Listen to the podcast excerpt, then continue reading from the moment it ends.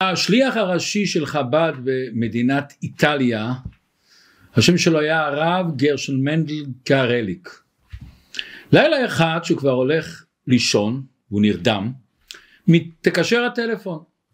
הוא מרים את הטלפון, על הטלפון נמצא הרב חודקוב, הרב חודקוב היה המזכיר האישי של הרב מלובביץ'. ואז הוא מרים את השופרת והרב חודקוב שואל אותו, ישנת? אז הוא עונה מיד בחוכמה, עכשיו אני ער, מה העניין? שואל אותו הרב חודקוב, האם ישנת שהתקשרתי? הוא אומר, כעת אני ער, מה אני צריך לעשות? שואל אותו הרב חודקוב הרבה שאל אייקו, איך אתה יכול לישון כשיש עדיין ילד יהודי אחד באיטליה שאינו מקבל חינוך יהודי? הרבה נשא בעול של כל עם ישראל וכאב לו שיש ילד באיזשהו מקום שלא מקבל חינוך יהודי. הרבה כל כך נאנח וכל כך כאב על כאב של אנשים שלא קשורים ליהדות גם אם הם לבד לא הרגישו את הבעיה שיש את הבעיה שהם לא מקבלים את החינוך הנכון. התורה מספרת לנו אך את מטה לוי לא תפקוד. התורה מספרת שצריכים לספור את כל השבטים. אומרת התורה שמטה לוי אתה לא סופר אותם. ואת ראשם לא תישא בתור בני ישראל. ואתה, מה התפקיד של הלוויים? ואתה הפקד את הלוויים על משכן העדות ועל כל כליו ועל כל אשר לו המה יישאו את המשכן ואת כל כליו והם ישרתו וסביב למשכן יחנו. זאת אומרת הקדוש ברוך הוא נתן לשבט לוי את האחריות על המשכן, על כליו, והם גם רק היחידים אלה שהעבירו את המשכן ממקום למקום. והתורה מפרטת, ללוי היה שלושה ילדים, גרשון, קהת ומררי, הקדוש ברוך הוא הלאה ממשיך להגיד כל אחד מהשלושה בנים של שבט לוי, מה היה התפקיד שלהם, מה היה השליחות שלהם במשכן, מה היה גם השליחות שלהם אחר כך כשנבנה בית המקדש. וכאן באה השאלה מיד שעולה לנו בראש, מה זכה שבט לוי לכזאת קדושה, לכזה תפקיד מיוחד? למה לא זכה בזה שבט ראובן שהוא הבכור? ולמה את הזכות הזאת לא רק עבר ללוי, כל בניו, גרשון, קהת ומררי וכל הדורות שלהם. אנחנו מכירים שכתוב בחז"ל ששבט לוי לא רק שהוא זכה אחרי זה, גם במצרים שכל עם ישראל היה משועבד, שבט לוי לא נשתעבד, ותכף נראה איך זה נגרם להם. מה הם זכו שבט לוי שהם לא היו משועבדים במצרים? אומר השלה הקדוש, השלה היה רבי ישעיה הלוי הורוביץ, הוא מכנה השלה או קוראים לו השלה הקדוש, הוא חיבר ספר שני לוחות הברית. הוא נולד בשנת השי"ח והוא כותב דבר נפלא. למה לוי נתן את השמות האלה של גרשון, קהת ומררי? אז הוא אומר ככה, לוי ידע שעם ישראל ילך לגלות. לוי עצמו לא היה בגלות, שאנחנו עוד מעט נראה, אבל הוא רצה להשתתף בצרה של הציבור. מה הוא עשה? הוא קרא שמות לבניו על שם הגלות. גרשון על שם כי גרים הם בארץ לא להם, שם קהת על שם שיניהם קהות, מררי על שם וימררו את חייהם. וזה מה שכתוב ואלה שמות בני לוי, למה אומרים ואלה שמות בני לוי שכל השבטים זה לא כתוב? שאדם צריך ללמוד להשתתף בצער הציבור, אף על פי שלא עצמו אין את הציבור. בואו קצת נסביר את זה עוד יותר. רש"י אומר ושני חיי לוי על הפסוק הזה למה נמנו שנותיו של לוי להודיע לנו כמה ימי השעבוד שכל זמן שאחד מן השבטים קיים לא היה שיעבוד במצרים. שנאמר וימת יוסף וכל אחיו ואחרי זה כתוב ויקם מלך החדש. לוי הוא העריך הכי הרבה ימים. למה לוי באמת זכה להעריך כל כך הרבה ימים? אבל איך שלא יהיה אנחנו רואים דבר נפלא. מצד אחד הוא לא השתעבד, מצד שני הוא קרא אל הילדים שלהם על שם השיעבוד. למה? לוי ראה ברוח הקודש שאחרי פטירתו עתידים ישראל לסבול בגלות מצרים.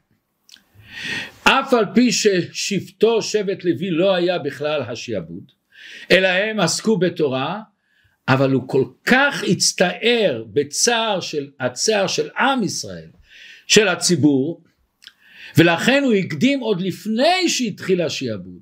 הוא כבר קרא את השמות של בניו גרשון, קהת ומררי, על שם הגלות, למה? כדי לשתפם בצערם. לחנך אותם אתה צריך להשתתף בצער של עם ישראל.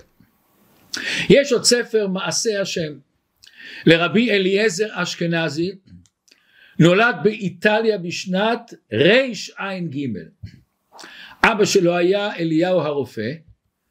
בגיל 26 בגיל מאוד צעיר הוא כבר נתמנה לרב ודיין בקהיר שבמצרים.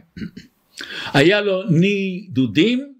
בסוף חייו הוא היה גר בקרקוב ושם הוא נפטר ושם הוא נקבר.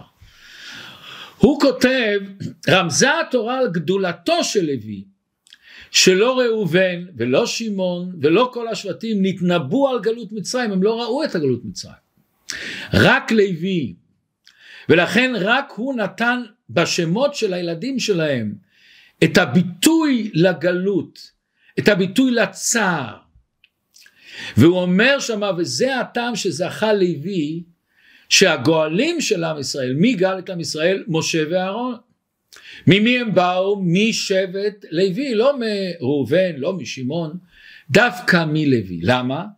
שזה הגדלות הנפלאה של המידה הזאת, להרגיש, להשתתף בצער של עם ישראל, בצער שקורה לעם ישראל. אז בואו נראה באמת מה הגדלות הזאת של המידה הנפלאה הזאת להשתתף בצערם של ישראל? למה זה כל כך חשוב? אז בואו נראה הפוך. ממה נובע הפירוד בין עם ישראל? ממה נובע המחלוקות, האי הבנות בין אנשים? לפעמים הם לא סובלים אחד את השני. אנחנו לא מדברים על דעות שונות שכל אחד שומע את השני ומקבל או לא מקבל. יש הרגשה של פירוד. אומר התניא הקדוש שחיבר אדמו"ר הזקן זה שייסד את תנועת החסידות חב"ד בפרק לב וכמו שכתוב בספרים שזה הלב של התניא. הוא אומר מאיפה בא הפירוט מהקשר להוויית הגוף. הגוף שלנו שונה אחד מהשני.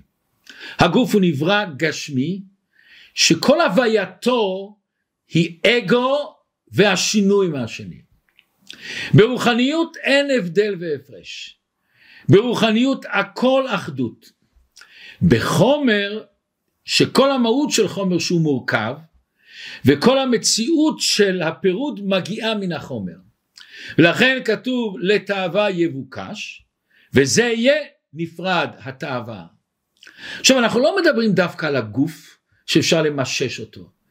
גם כוח, כבוד, קנאה, תאווה. כל המידות השליליות שהן לא חומריות שאני יכול למשש אותן. השורש שלהם בא מהחומריות של הגוף.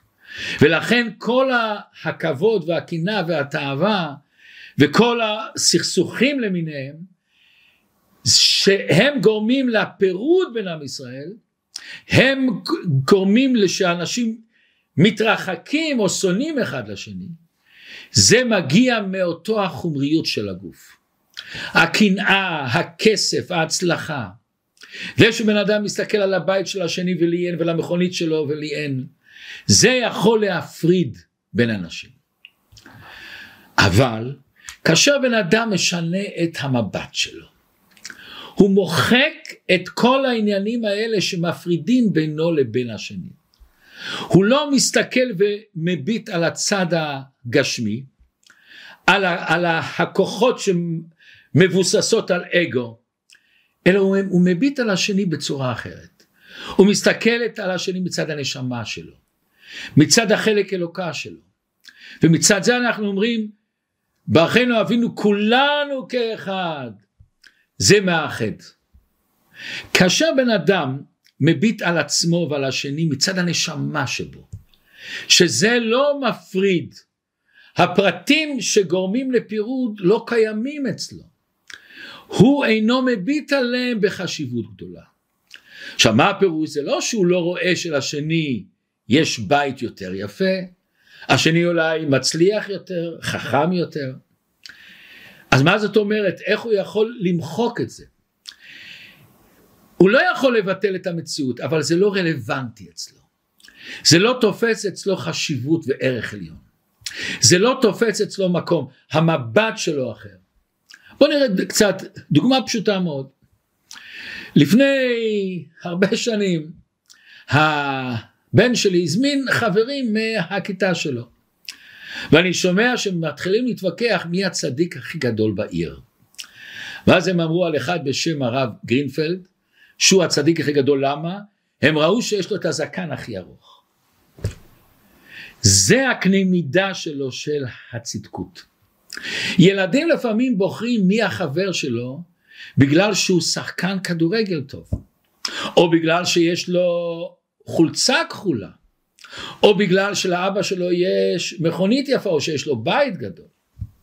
לפעמים הם לא מתחברים עם מישהו מסוים, מכיוון שיש לו אף גדול מדי או קטן מדי. הם נותנים ערך וחשיבות לדבר שאין לו ערך.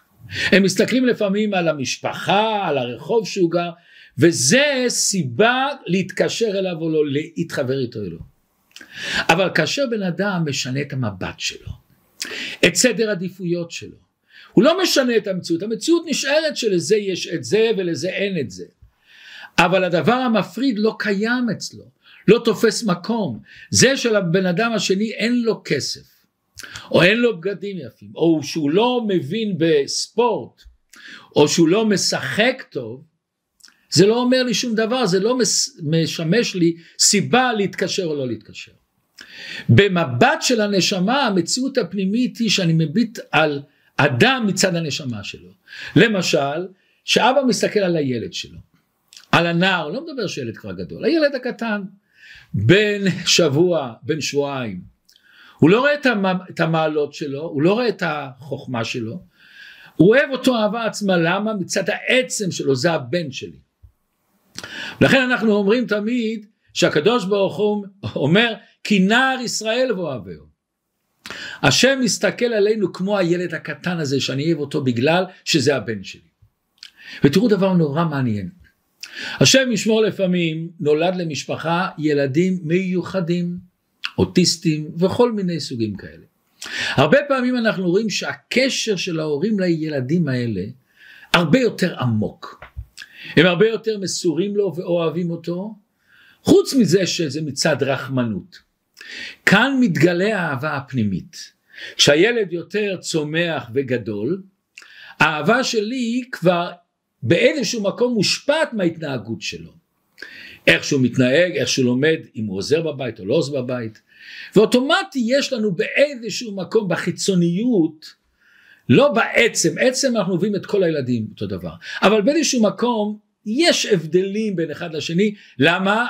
הקשר מושפע מהתכונות שלו, מההתנהגות שלו, מהמעשים שלו. אבל כשהילד הוא קטן, או שחס ושלום הוא לא כמו כולם הילד הוא מיוחד, אז אני מביט על העצם שלו. היה לנו משפחה שהאישה באה להתייעץ על בחור אם כן להתחתן איתו או לא, הם נפגשו, בחור נחמד, אבל היא אומרת יש לו בעיה אחת, הוא עושה כאלה בכתף כאלה, טיקים כאלה, וזה מפריע לה.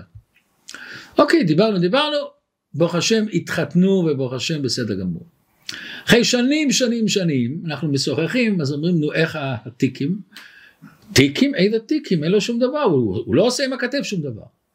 אנחנו מכירים את הבן אדם והוא עושה את זה. אלא מה? המבט נהיה אחר. המבט נהיה על הפנימיות של השני, על הנשמה של השני, על החלק הטוב של השני, על החלק האלוקי של השני. וזה הפירוש בעצם כנסת ישראל. שהיא כונסת ומאחדת את כל עם ישראל. אנחנו שונים בחיצוניות, בעצם במהות אנחנו אחד. וכמו שאור השמש שהיא מאירה דרך העננים ומתגלית קשת יפה של שבע צבעים מרהה מרהיב אבל בעצם מאיפה זה בא? כל צבע הוא בא מאותו שמש כל צבע קשור לשמש אותו דבר הנשמה במהות שלה היא אותו דבר חלק אלוקם ממעל ממש נכון שזה בא לידי ביטוי אחר בצבעים שונים בתכונות אחרים, בסוגים שונים, אבל בעצם, במהות, לכל אחד יש את החלק של העצם של הנשמה. שורש אחד. הייחודיות שלו זה בצבע, אבל במהות זה אחד. וזה מה שאנחנו אומרים בספרים, כל ישראל גוף אחד. כמו שבגוף אני לא יכול להתנתק ממה שקורה באצבע שלי, שהאצבע חלילה נפגעת, אני נפגע. עכשיו נוכל להבין למה נושא בעול עם חברו מרגיש את הצער שלו, זה מעלה כזאת גדולה. איך אני יכול להרגיש בעצם את הצער של השני? אני יכול לחוש את הצער רק שאני משתחרר מהאגו שלי, מהחומריות שלי, מהגשמיות, מהחלק הזה כמו שדיברנו בספר התניא, מהחלק הזה שמפריד אותי מהשני. ברגע, ברגע שאני המנוע שלי זה התאוות שלי, אני חי בעולם שהוא מנותק מהפנימיות שלי, הוא מנותק מה, מה, מהפנים שלי. אדם רוחני לעומת זה, שהוא כן קשור אל הנשמה שלו, הוא מרגיש את האחדות שבו. הוא דווקא זה שמרגיש נושא בעול עם חברו, את הצער של השני. הוא מרגיש שהצער של השני זה כמו צער שלי. לפי זה נבין דבר מעניין מאוד. אנחנו כולנו מכירים אמר רבי עקיבא זה כלל גדול בתורה ואהבת לרעך כמוך. מה זאת אומרת זה כלל גדול בתורה? אנחנו מכירים שבתורה יש מצוות של בן אדם לחברו מצוות של בן אדם למקום. אולי נגיד ואהבת לרעך זה כלל גדול במצוות של בן אדם לחברו. למה זה קשור למצוות של בן אדם למקום, לתפילין, לציצית. אותו דבר הלל, הלל הזה שבא אליו גר ואמר לו אני רוצה ללמוד את כל התורה על רגל אחת, הוא אומר לו מאן דסני לך לחברך אל תעביד. ורש"י אומר ואהבת לרעך כמוך. מה העניין בזה? מה זה שייך למצוות של בן אדם למקום? מסביר באופן נפלא בעל התניא אדמו"ר הזקן. וזה שאמר הלל הזקן על קיום מצווה זו זהו כל התורה כולה ואידך פירושו כי יסוד ושורש כל התורה הוא להגביה ולהעלות הנפש על הגוף מעלה מעלה עד יקרא ושורשה דכל עלמים וגם להמשיך אור אין סוף ברוך הוא בכנסת ישראל מה זאת אומרת? להמשיך את האלוקות במקור הנשמות למהווה להיות אחד באחד ולא שיש פירוד בנשמה כל המטרה של תורה ומצוות זה להרים להגביה את הנשמה שלנו על הגוף איך אתה יכול לעשות את זה? כשיש לך אהבת ישראל לכן נוכל להבין למה אתה אומר זה כלל גדול בתורה וזה מה שהילל אומר זה התורה והכל זה הפירושים של התורה כל הדברים האחרים מכיוון שאהבת ישראל אתה בעצם מגביה את הנשמה האלוקית שלך מגביה את הניצוץ האלוקי שלך, מוריד קדושה למקור, למקור של כל הנשמות ישראל. איך מגיעים לזה באמת? איך אני מגיע להיות נושא בעול את חברו? איך אני מגיע באמת לטעום קצת מאהבת ישראל? הכל מתחיל מעצמנו. אנחנו מכירים, אנחנו באנו עכשיו מל"ג בעומר, אחד הדברים שמשחקים בל"ג בעומר זה חץ וקשת. בקשת אני רואה דבר מעניין מאוד. כשאני רוצה שהחץ יעוף רחוק, אני מותח אותו לכיוון הלב שלי, הפוך מהכיוון. מכיוון שכמה שאתה מזכך את עצמך, אתה יכול ללכת יותר רחוק. כתוב בפסוק, ואהבת לרעך כמוך. שמתחילים לחשוב פלא פלאים. האם התורה אומרת לנו שתהיה אגואיסטי? ואהבת לרעך כמוך, אתה צריך לאהוב את עצמו? אנחנו יודעים שהרבה אנשים אומרים שאסור לאהוב את עצמו. אסור להרגיש את הרגשת עצמו. אז מה זאת אומרת, אנחנו אוהבים את עצמנו? באה התורה ואומרת כלל גדול. את מה אנחנו אוהבים בשני? את מה שאנחנו אוהבים בעצמנו. מה אני מקרין לשני? מה שיש בי. אם בן אדם אוהב בגדים, נהנה מבגדים, הוא יראה את הבן אדם השני עם בגד יפה, הוא גם יהיה לו איתו איזה קשר. כשאתה, מה שאתה מחובר לעצמך, זה מה שאתה מגלה. כשאתה מחובר לעצמך בפנימיות שלך, בנשמה שלך, במה שאתה באמת, לא רק מה שיש בך, אנשים מדברים מי אתה, אתה אומר יש לי את זה, יש לי את זה, יש לי את זה, לא מדברים על מה שיש לך, מדברים על מי אתה. לא מדברים איזה דירה יש לך, איזה מכונית יש לך, כמה יכטות יש לך, ובשעה שאתה מחובר לעצמך, באמת, לפנימיות שלך, למה שאתה באמת, לא רק במה שיש לך, באיזה דירה אתה חי, באיזה מכונית יש לך, איזה יכטה יש לך, אתה לא מתחבר במה שיש לך מכיוון שזה לא אתה. כשאתה מתחבר במה שיש לך באמת, שאתה אוהב את החלק אלוקה ממעל ממש שלך, שיש לך את ההרגשה, יש לי שליחות בעולם, תכלית בעולם. בלעדיי העולם לא מושלם, כמו שבכל דבר שמורכב מהמון חלקיקים, כל אחד הוא בעצם משלים את הכל. ושאתה מרגיש את זה, שאתה חלק אלוקם ממעל ממש חלק ממערכת, אתה אוהב את השני. מכיוון שברוחניות אנחנו כולנו אחד. ברוחניות אנחנו כל אחד מבין שאנחנו באותו ניצוץ של אותו חלק אלוקם ממעל ממש. אנחנו אולי צבע אחר, נראים אחרת, משפחות אחרות, אבל אנחנו כמו הקשת שכולנו באים מאותו שמש. ואז האהבה לא תלויה במצב רוח, לא תלויה בעליות וירידות, לא מצד האוהב ולא מצד הנאהב. לא מסתכל אם יש לי מצב רוח, אם אני כן הצלחתי או לא הצלחתי, אם השני כן עשיר או לא עשיר, אני אוהב את המהות שלו. ואז אני יוצא מהבדידות שלי, אני מרגיש פתאום את האחדות שיש לי בעולם. פסיכולוגים רבים היום אומרים שאנשים היום מרגישים מאוד בודדים. וזה נורא מעניין מצד אחד יש תקשורת עצומה אבל התקשרות מאוד חלשה. וחוקרים היום מצביעים מאוד על זה שבדידות זה לא רק רגש מכאיב אלא זה גורם משפיע על הגוף. אנשים בודדים סובלים הרבה יותר מעייפות מאיכות שינה מכאבים קרוניים יש להם בעיה בלחץ דם, יש להם ירידה מאוד גדולה במערכת החיסונית שלהם. עוד יותר מצאו שבוגרים שהיה להם הרגשה של בידוד חברתי כשהם היו ילדים, הם פגיעים הרבה יותר למחלות לב, להשמנה, לקולוסטרול. היום מצאו ש, שמחלות בגיל זקנה, הרציימר וכולי, זה לפעמים מגיע מבידוד באחוזים הרבה יותר גדולים. עוד יותר, עשו לאנשים היפנוזה ונתנו להם את ההרגשה שהם בודדים ובדקו את, התפק, את התפקוד המוח וראו הבדל גדול. זה משנה את הבן אדם. השפעה פסיכולוגית, אין בכלל מה לדבר. הבדידות משפיעה על אנשים שמרגישים מצוקה, דיכאונות, יש הרבה אחוזים שהשם ישמור מתאבדים בגלל זה שהם הרגישו את הבידוד שיש להם. הם הרגישו את ההרגשה הזאת שהם לא מרגישים את הקשר. למה? זה במהות של הבריאה. כשהקדוש ברוך הוא ברא את אדם הראשון כתוב שהשם אומר לא טוב היות האדם לבדו.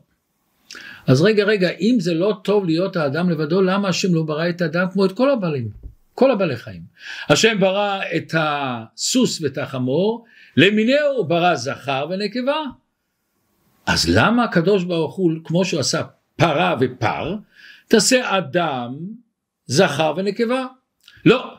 הוא ברא אדם ואז הוא אומר לא טוב היות האדם לבדו והוא מוציא ממנו צלע הצלע זה צעד ובונה מזה אישה. למה כאשר הקדוש ברוך הוא אמר בן אדם אתה במהות שלך צריך את ההתקשרות. ולא מדברים על קשר חיצוני להגיד בוקר טוב, מה שלומך, לאכול ביחד במסעדה, גם לא טיול משותף. זה לא קשר פנימי. קשר נשמתי לדעת שאנחנו קשורים באותו הקדוש ברוך הוא שיצר אותנו. אנחנו קשורים בשליחות ובמטרה שלנו. וכשאתה נוגע בנשמה שלך, אתה נוגע בנשמה של השני. שרק כשאתה מחובר עם עצמך, אתה יכול להיות מחובר לשני, לזולת. אבל אם אתה לא מקושר עם עצמך האמיתי, אתה לא יכול להיות קשור עם השני. הקשר שלך עם הסביבה הוא רדוד, חיצוני, תלוי במצב רוח. זה לא קשר אמיתי. אנשים היום הולכים לאיבוד, הם משקיעים המון השקעה בגלל החיצוניות שלהם, וזה גורם להם לאבד את המיקוד בדברים החשובים באמת. אדם צריך להיפגש עם עצמו, מי אני באמת? מה האישיות שלי? מה יצרתי בעולם? יש כזאת בדיחה, היה איזה עשיר גדול, תמיד הרשימו אותו בבית כנסת בשורה הראשונה, וכל דבר שהיו צריכים להחליט, התייעצו איתו, תמיד התייעצו איתו, מה אתה אומר על זה, מה אתה אומר על זה. פעם אחת הוא הפסיד את כל הכסף שלו. וואו, הפסיד את כל הכסף. הפסיקו להתייעץ איתו. ואז הוא בא הביתה ואומר לאשתו, אשתי היקרה, את הכסף הפסדתי, אבל למה לא מתייעצים? את החוכמה לא הפסדתי. הוא לא יודע מי הוא. יש סיפור על כזה בן אדם קצת משונה, שהוא הלך לשחות, הוא תמיד, מאיפה הוא היה מודע שזה אני, הוא הסתכל על הבגדים שלו, זה הבגדים שלי. אבל כשהולכים לבריכת שחייה אין את זה. אז הוא קשר לעצמו על היד חוט אדום. ובזמן שהוא שחה החוט נפל מהיד. ומישהו אחר מצא את החוט ושם את זה על היד, זה היה נחמד. ואז הוא יוצא החוצה, הולך למקלחת ומחפש והוא לא מוצא את החוט האדום. והוא רואה את השכן שלו במקלחת עומד עם החוט האדום, אומר לו, סליחה אדוני, מי אתה אני יודע, אבל אולי תגיד לי מי אני. זה העומק של ואהבת לרעך כמוך. תאהב את עצמך ותאהב את השני.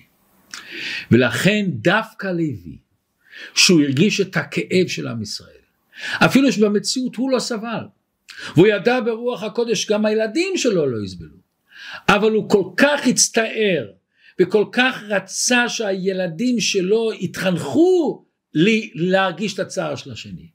הוא נתן להם שמות על שם הגלות.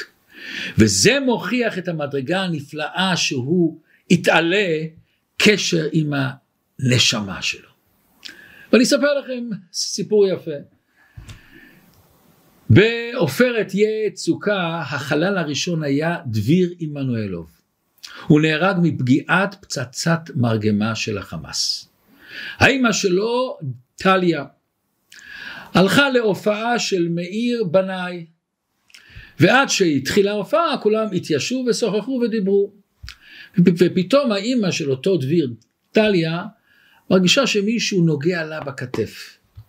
היא מסתובבת, הוא רואה ילד קטן, שיער בלונדיני, עיניים כחולות, והתחילה לשוחח איתו ואמר לו בוא תתיישב על ידי. ואז היא שומעת את האבא של הילד שישב כמה שורות אחורנית, הוא אומר לו אשל בוא תחזור אל תפריע לאישה הזאת בוא תשב על ידי ועל יד דביר. דביר? אז היא מתובבת ושואלת את, את האבא שקורא לו מה השם של התינוק שהוא היה על ידו בעגלה של תינוק? דביר הוא בני. בן כמה הוא? היא שואלת. בן שישה חודשים. סלח לי שאני שואלת, האם הוא נולד אחרי עופרת יצוקה או לפני? תסלח לי שאני ככה מחטטת בך ואני שואלת, האם גם אני יכולה לשאול למה קראתם לו דביר? אז האבא אומר לו, מפני שהחייל הראשון שנהרג במלחמה עופרת יצוקה היה דביר. והחלטנו לקרוא לבנינו על השם שלו. ואותו דליה לא מסוגל לדבר. היא אומרת, היא התאוששה ואומרת, אני האימא של דביר. שירי, האימא של אותו תינוק הזה, הדביר הזה, שומעת את השיחה ולא מאמינה. זה לא יכול להיות, היא אומרת. זה נכון. אוקיי, אז תגידי לי משהו מהמשפחה שלכם. עמנואלף, איפה אתם גרים תגידי לי? גבעת זאב. וואו, היא אומרת. היא אומרת, התכוננו להזמין אתכם לברית, אבל הברית היה ברגע האחרון ולא יכלנו, ואני רוצה לספר לך איך זה קרה.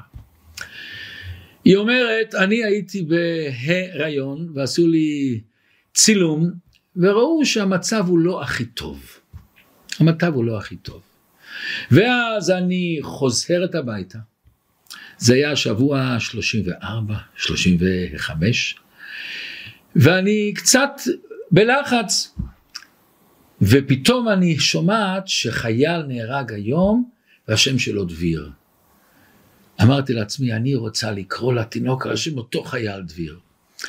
ואז אותו האימא שקוראים לה שירי, שואלת את בעלה, אתה מסכים? בהחלט אני מסכים. תראו, את, הם ראו את הילד הזה, כזה נראה ילד עדין ואצילי. ואז אומרת האימא של דביר, וואו, דביר שלח לי מן השמיים חיבוק. ואז מישהו אומר, וואו, זה סיפור נורא מעניין. אז האימא של דביר אומרת, זה סיפור יהודי אופייני. זה התכונה הנפלאה שיש לעם ישראל, את הקשר הזה, את הנושא בעול של חברו. וזה אנחנו רואים אצל משה רבנו נורא. משה רבנו ויגדל משה, ויצא אל אחיו וירא בסבלותם. וכתוב המדרש הוא ראה את הסבלות שלהם ובכה. ואומר לי חבל לי עליכם אומר המדרש מי ייתן מותי עליכם? שאין לך מלאכה קשה ממלאכת הטיט. והיה נותן כתפיו ומסייע לכל אחד ואחד מעם ישראל. אומר לו הקדוש ברוך הוא אתה הנחת את עסקיך והלכת לראות בצערן של ישראל? אני נוהג בך מנהג אחים ואני מניח עליונים ותחתונים ואדבר עמך וזה מה שכתוב וירא השם כי שר לראות ראה הקדוש ברוך הוא במשה ששר מעסקיו לראות בסבלותם ויקרא אליו אלוקים מתוך הסנה דבר נפלא. משה רבנו זכה בזה למה? שהוא היה נושא בעול עם חברו. וזה לא כל כך פשוט לכן הוא גם זכה לקבל את התורה. למה אחד מארבעים ושמונה דברים שהתורה נקנית בהם אומרת המשנה בפרקי אבות נושא בעול עם חברו. הוא מברר המהר"ל מה הקשר של נושא בעול עם חברו עם התורה. אומר המהר"ל התורה היא זה לא חוכמה התורה היא זה מידת חסד ותורת חסד על לשונה. התורה באה לעשות טוב בעולם שלא יימצא רע כל העניין של התורה אומר על כדי להעמיד הטוב שיהיה בעולם. לפיכך התחלתה גמילות חסדים שהוא עשיית הטוב לבני אדם ותכלית התורה הטוב הגמור. ואהבת לרעך כמוך זה כלל גדול בתורה. וזה גם מה שאמרנו שהלל אמר למדני את כל התורה התורה אהבת ישראל. מכיוון שהמציאות הפנימית של התורה באה לעשות טוב לעולם. פתאום תפסנו למה משה רבנו זכה לתת את התורה לעם ישראל, לקבל את התורה. מכיוון שמשה רבנו היה נושא בעול עם חברו. הוא מאוד הרגיש את הצער של השני. מצד אחד הוא היה בבית של פרעה, ופרעה מאוד התחשב בו, ועד כדי כך שכתוב שהוא השפיע על פרעה שבני ישראל לא יעבדו בשבת. הוא אמר להם, אם הם עובדים כל כך קשה, הם יורידו מהתפוקה שלהם. הוא השפיע על פרעה. אז הוא הלך, עזב את הבית שלו, את הארמון שלו, בשביל לעשות חסד עם עם ישראל, בשביל לעשות את, ה, את האור לעם ישראל. עד כדי כך שפר, שמשה רבנו רואה שאיזה גוי מכה יהודי אחר, אז מה הוא עושה? מה הוא עושה משה? הוא בא וכתוב שהוא מסתכל לכל הצדדים וראה כי אין איש ומה הוא עשה? הוא הרג את המצרי. כאן באה השאלה הגדולה, איך הוא שם את עצמו לפיקוח נפש? הוא ידע שפרעה כמו שהיה אחרי זה רצה להרוג אותו. פתאום פרעה ראה שהוא לא בצד שלו פתאום, הוא הרג מצרי. אבל עוד יותר קשה, משה רבינו היה בארמון, בארמון של פרעה. הוא לא עשה לעצמו חשבון שאולי יותר טוב שאני אשאר בארמון וכמו שהצלחתי להוריד מהם את העבודה בשבת, אולי גם אני אצליח עוד יותר לעשות דברים. אז למה באמת הוא הלך ועזב את הקשר שלו עם פרעה שיכל הרבה לעזור, בשביל להציל יהודי אחד מאיזשהו מצרי. אז בואו נראה מה שהוא אומר הזוהר הקדוש. הזוהר הקדוש אומר שהוא פנה כה וכה וירא כי אין איש. אומר הזוהר דבר נורא. מה פשוט הוא ראה שאין איש? הוא ראה שאף אחד מבני ישראל לא מתייחס לזה, התרגלו לזה, כבר לא הרגישו את הכאב, הם לא היו אחד נושא בעול עם חברו, לא הרגישו את הצער של השני. הוא אמר אם אני רואה כי אין איש, אף אחד לא אכפת לו ולא מתעניין, ככה עם ישראל לא יוכל להיגאל. עד לכן הוא הלך למסירות נפש, החליט אני עוזב את הקשרים עם פרעה אפילו שיש לי סיכוי לעזור לעם ישראל. הוא הכניס את עצמו בסכנה, אבל הוא ידע אני צריך להתחיל פה את הגאולה. איפה מתחילה הגאולה? להיות נושא בעול עם חברו. להרגיש את הצער של השני, להרגיש את הכאב של השני. והוא נתן לנו, לחיים שלנו, חינוך עצום. אם אני רואה שכן, חבר, אדם, שמצטער, אז אני צריך לעורר בי את אהבת ישראל. לעורר בי מה אני אוהב בעצמי, את החלק האלוקה שלי, את הנשמה שלי, ואז פתאום אכפת לי השני. אכפת לי, אני מרגיש אליו את הקשר. וברגע שמשה רבינו הבין שכל עוד אין אחדות, לא תבוא הגאולה. לכן למשה רבנו לא היה אפשרות אחרת. הוא היה צריך לצאת מעצמו, להקריב את עצמו להיות דוגמה אישית למידת ההתחייבות שיש לכל אחד. וזה פתח לעם ישראל את הפתח. אומר לנו המון, שגם אנחנו היום, בזמננו, צריכים להתחזק באהבת ישראל. להתחזק בקשר עם עצמנו, מה אני אוהב בעצמי, מה חשוב לי בעצמי, ולעורר מזה את הקשר שלי אל השני. הקדוש ברוך הוא אוהב את כולנו אותו דבר. יש הבדלים, אחד פחות עושה חסד, יותר חסד, אבל במהות כולנו ילדים של הקדוש ברוך הוא. וזה אנחנו נלמד שהדרך להביא את המשיח, לראות את הכאב של השני, כמו שמשה רבינו עשה, ונזכה בקרוב ממש לביאת משיח.